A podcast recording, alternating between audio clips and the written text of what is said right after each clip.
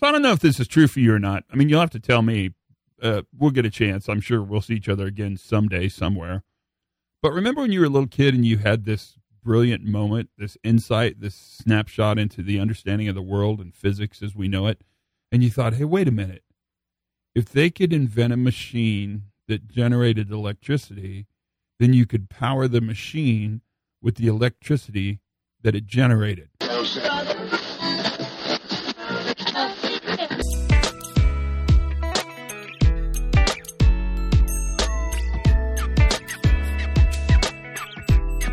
Hey, everybody. Todd Conklin, Pre Accident Investigation podcast. What is this? Yeah, podcast. Yeah, this is a podcast. I'm, it's hard to keep up with stuff. And uh, I'm so glad you're here. And I wanted to uh, see how you're doing, checking in and making sure everything's all right. I just got back from a major uh, adventure, kind of. I mean, sort of a, it was a uh, socially distanced major adventure but we uh, rented an RV, Mark and Carol and I, and we rented an RV and we drove around New Mexico and we sort of looked at stuff we'd never seen before. And I did something really interesting.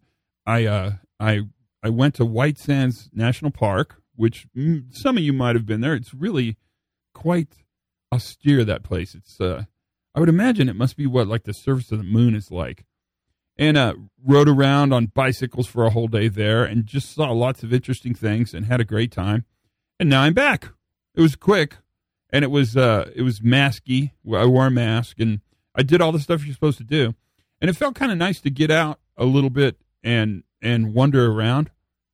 But uh, it's really nice to be back in home and hanging out with you guys. So that's good as well. I mean that that's that's quite the adventure when you think about it, it, it, there's lots to this story. The vehicle that we rented, we rented a big RV, and uh, it almost immediately was having some kind of transmission sensor problem. And once it downshifted into granny low, it would not shift back out without basically stopping the vehicle and starting again. Kind of a hard reboot, if you will. Not that interesting of a feature in a vehicle because uh, every time you came to a hill, you had to go through this whole imagined operational formality stop, restart, go, pray, complain. You know the deal. But we made it through. I mean, it was a good time, but lots of uh, interesting stuff to see. It's it's amazing how much stuff's around your house that you don't go and see just because it's around your house. I mean, you know, I'll fly to someplace exotic and look at cool stuff but driving an hour and a half, I don't know. I got maybe I should check my mail. You know, you get into sort of the habit, and I, I do think that's always kind of a problem. And it's really a function of, I guess, you're biased to the location you're at, and you're biased in a way that you like the location. At least, hopefully, you like the location you're at, but you're also probably don't think of visiting things as a full blown adventure. It's kind of like if you move houses and you uh, move across the country or across the street. Across the country is probably going to be an easier move because if you're just moving across the street, then what happens is you don't formally plan the operation. And so you, you basically take one salt shaker, one spoon at a time across the street, and it takes you way longer. It's the same. It's the same phenomenon. I don't know what that's called. We'll have to sort of determine what that phenomenon is called. You guys get on that. Let's make up a a very academic sounding name for that, and we'll write a book. That that'll be the project that we'll do. So that'll be a kind of an interesting way to see the world.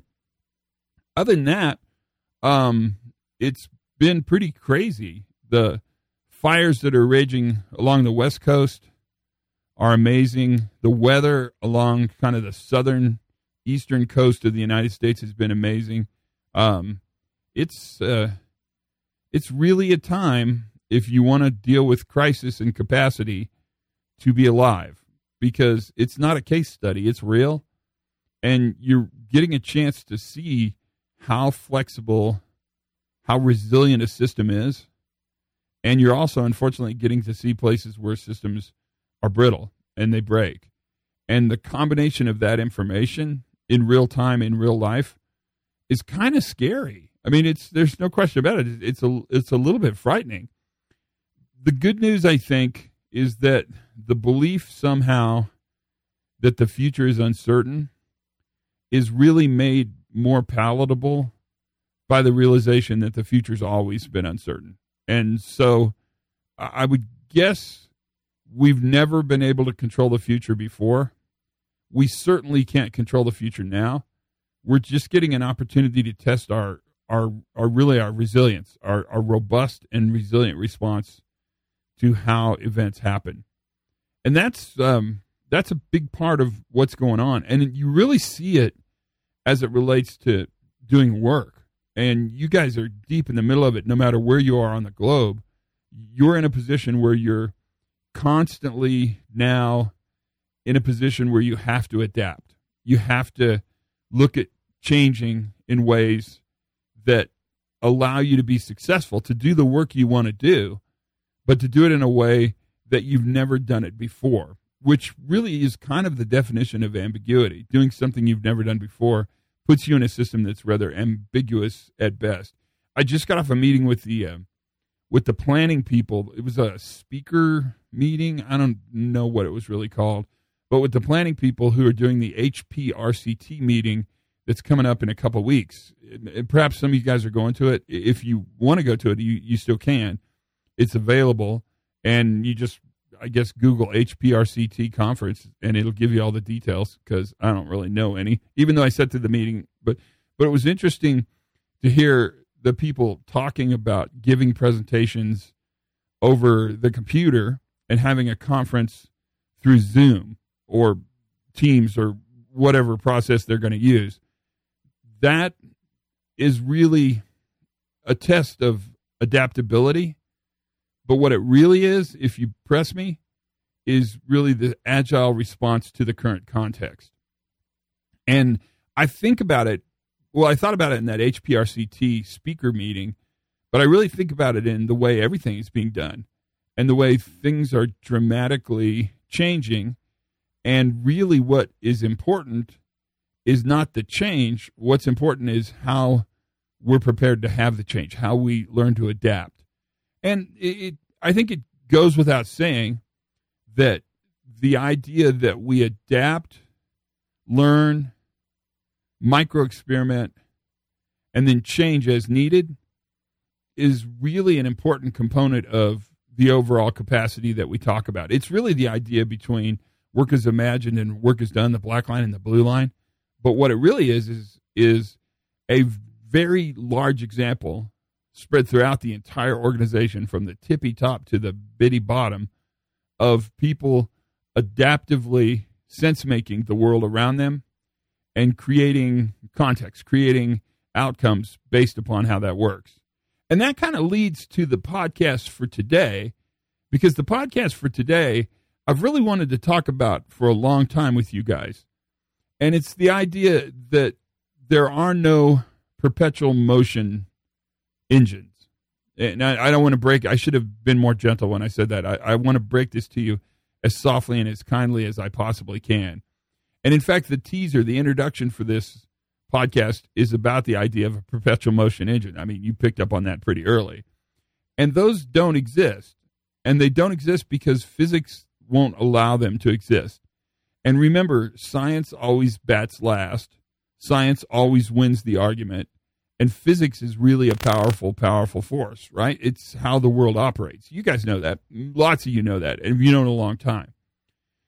But because there are no perpetual motion engines in the world, I think we can draw some conclusions based upon what we've been through the last eight months and really understand that there are no perpetual organizations or perpetual work groups or perpetual workflows or perpetual work designs that we're constantly, constantly in a battle with entropy. Every system is moving slowly towards degradation. Every system is slowly dying. Every organization is slowly dying. Every process is slowly dying. That's that's how this works. And it works that way because we know that's true because of science, because of physics. And so organizations are constantly forced, whether they want to or not, to reinvent themselves. And this was true before the pandemic and the subsequent crisis that happened throughout this pandemic. It'll be true after the pandemic. And your organization is constantly in a process of reinvention because it will not perpetually function the way it does for the rest of time. It just doesn't work that way. That's just not how it works. And I think that's helpful for us in understanding and managing resilience, reliability, safety, environment, the things we do, because we're at a point now, whether we want to be or not, but that's really kind of beside the point. We're at a point now where we are truly in the process of reinvention. We're in the process of making sense of the world around us, of developing strategies and creating meaning, right? Those are all kind of heady terms, but that's what we're doing in order to move forward successfully in a world filled with variability and risk. That's what you do. And in fact, that's what you've always done. But it seems more amplified, more heightened, if you will, right now. And the encouraging thing about this, for those of us that are working with organizations every single day, coworkers, friends, operations, the things we do, is that this is both incredibly frightening and incredibly exciting. Because it really is an opportunity to move forward and to become better. Whatever better means. And it's hard to define better. In fact, you'll probably be best at defining better for your organization because you're a part of your organization. You're in the context and you're making sense of the world around you. But the opportunity to come out of this stronger and more resilient and more robust, those words kind of need to travel together, is actually really a golden opportunity. It's one that we shouldn't squander, and it's one that we should think about. But to get there, we have to let go of the past. We have to understand that what was, was, and what will be, will be. Man, this sounds super, I don't know, philosophical. And I don't really mean it to. I just don't know how else to talk about it other than just to talk about it the way we're talking about it. Your goal is to understand that you're reinventing your organization because there is no perpetual guarantee that your organization will stay the same. And in that process of reinvention, you've really learned a couple important lessons. One is that we have to be very agile. We have to make plans for short term understanding that part of the capacity we carry into that plan is the ability to change.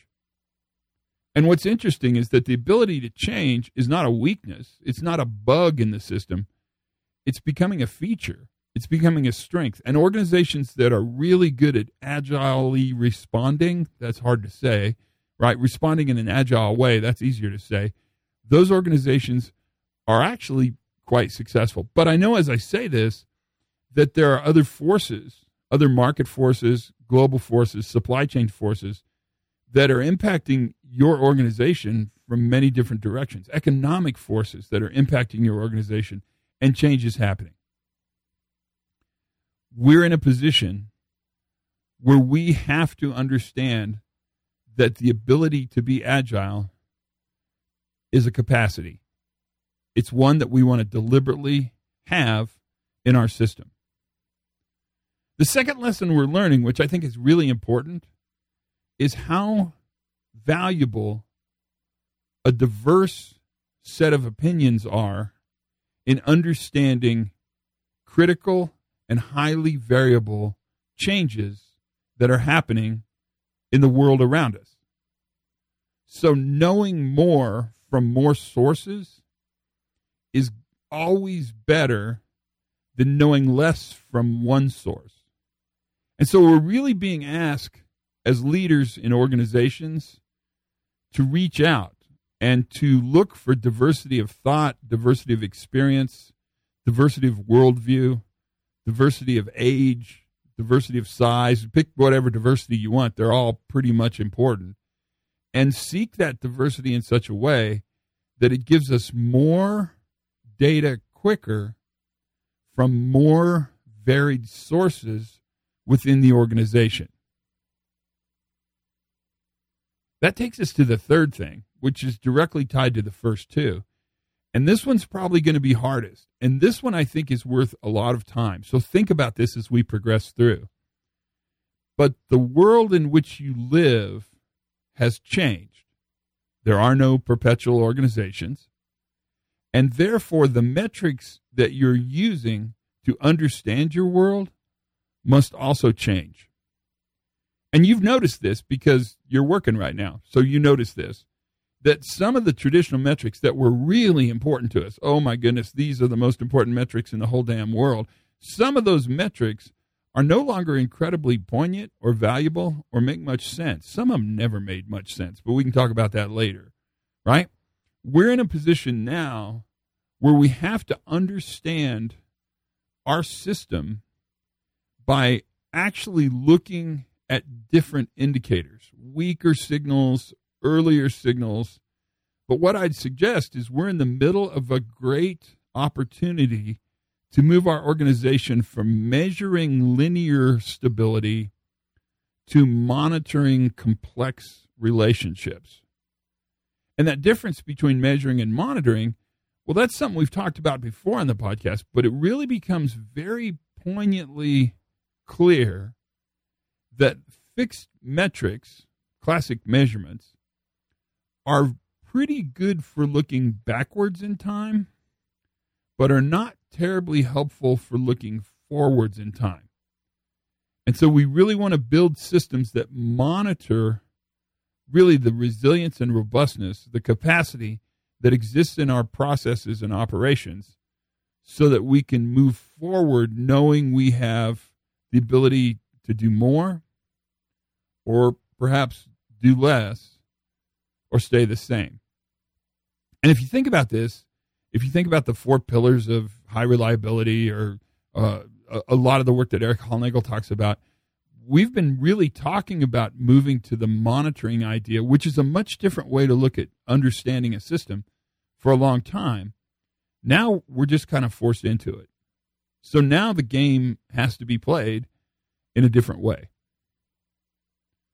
And then lastly, and I think perhaps most important, at least for me, is the realization how important relationships are to operational success. And, and so, this idea that we build relationships in order to grease the social skids of our world is a pretty important idea. I mean, that's how friendships are made and peer relationships are made. That's how we move happily through our lives is by building relationships. But it's interesting to think that when crisis increases and variability becomes high and uncertainty is the future, we really rely on each other and the relationships we've built both internally to your organization, so peer relationships, worker supervisor relationships, relationships inside your organization, and relationships outside your organization. So, industry groups, uh, peer relationships in different companies. We are best during uncertainty when we can call on one another. It increases that diversity of thought it helps us gather really quick information and it allows us to build reciprocity, this giving and taking. Really, that idea of reciprocity is pretty important because the defense towards complexity, to a great extent, is making things transparent. You'll never make a complex system simpler because it's a complex system. But you can make the couplings, the interconnected, the interrelatedness of the complex system more known. And part of the way you do that is through generosity and transparency. giving and getting freely information from your peers. It's a tough time. There's no hiding that. And the world's changed. And you're feeling it. There's no hiding that either. You're feeling it personally. You're definitely feeling it professionally. You're probably feeling it financially. And to a great extent, uncertainty over a long period of time. We're not really equipped as human beings to handle that. We want stability. We want normalcy. We want the world to be predictable. And so, right now, if you're feeling the way a lot of the peers and friends that I'm working with are feeling, you're at a point where you kind of wonder what could happen next. And I think it's important to understand that what happens next is a great period of sense making, of determining what's happening, analysis, if you will, but that sounds less romantic, and then a reinvention of who we are, who our teams are, and who our organization is. I mean, that's what's happening. And that's where we are on this journey. We're in that position where those changes make the biggest difference. So, what can we do? Well, the quick answer is we can support each other. We can be generous, but those are quick and and a little fluffy, right? I mean, that's kind of that's a good thing to say, and it's an incredibly good thing to do. But we can also absolutely understand that change happens quickly, and that change is actually a capacity. And when we take a path and get data that tells us that path is not right because the context of our operations have changed, the ability to agilely reframe, to micro experiment a new solution and to solve the problem is really important. And we have to talk to the people who do the work. We have to talk to workers. We have to talk to suppliers. We have to talk to peers and subordinates because we want more information in an ambiguous environment. Because ambiguity tells us we're about to do something we haven't done before. So why don't we test those ideas by talking to people from all walks of life in our organization that can help us understand and maybe in a way potentially predict what the future will become. That's really where we are. And there's lots to talk about. I mean, we'll have lots and lots and lots to talk about. But it feels like this message is important, at least for me to talk about. I don't know if you're even still listening, but it feels like this is something we want to process because this chronic exposure to the environment in which we live, the fact that Europe is blowing back up, the fact that the United States is on fire. I mean, there's just so much going on in the worlds in which we operate. I think it's important for us to understand that the future is uncertain, but it's always been uncertain. Hope that helps. I don't know. It's just some ideas, just kind of blabbing out. I mean, just just chatting and chitting and talking. But I hope that helps because that's really where we have to be. The world will not continue the way it always has, but that's all right because there are no perpetual motion machines. Every system is running degraded. And in fact, we're in that world. We get the chance, like it or hate it, to reinvent the world around us. And my guess is, my push is, we ought to build a system that's better, that's more robust, more resilient, more flexible, more reliable. That would be a pretty cool outcome. Keep listening. Tell your friends. There's lots of really cool podcasts coming up, so be ready for that. I mean, I'm pretty excited about all the people that uh, we get to talk to. It's it's fun having these conversations, and there's lots of cool stuff happening in the world too. So that makes a difference. So until then, my friends, Learn something new every single day. Have as much fun as you possibly can. Be kind to each other. That seems really important. And for goodness sakes, be safe.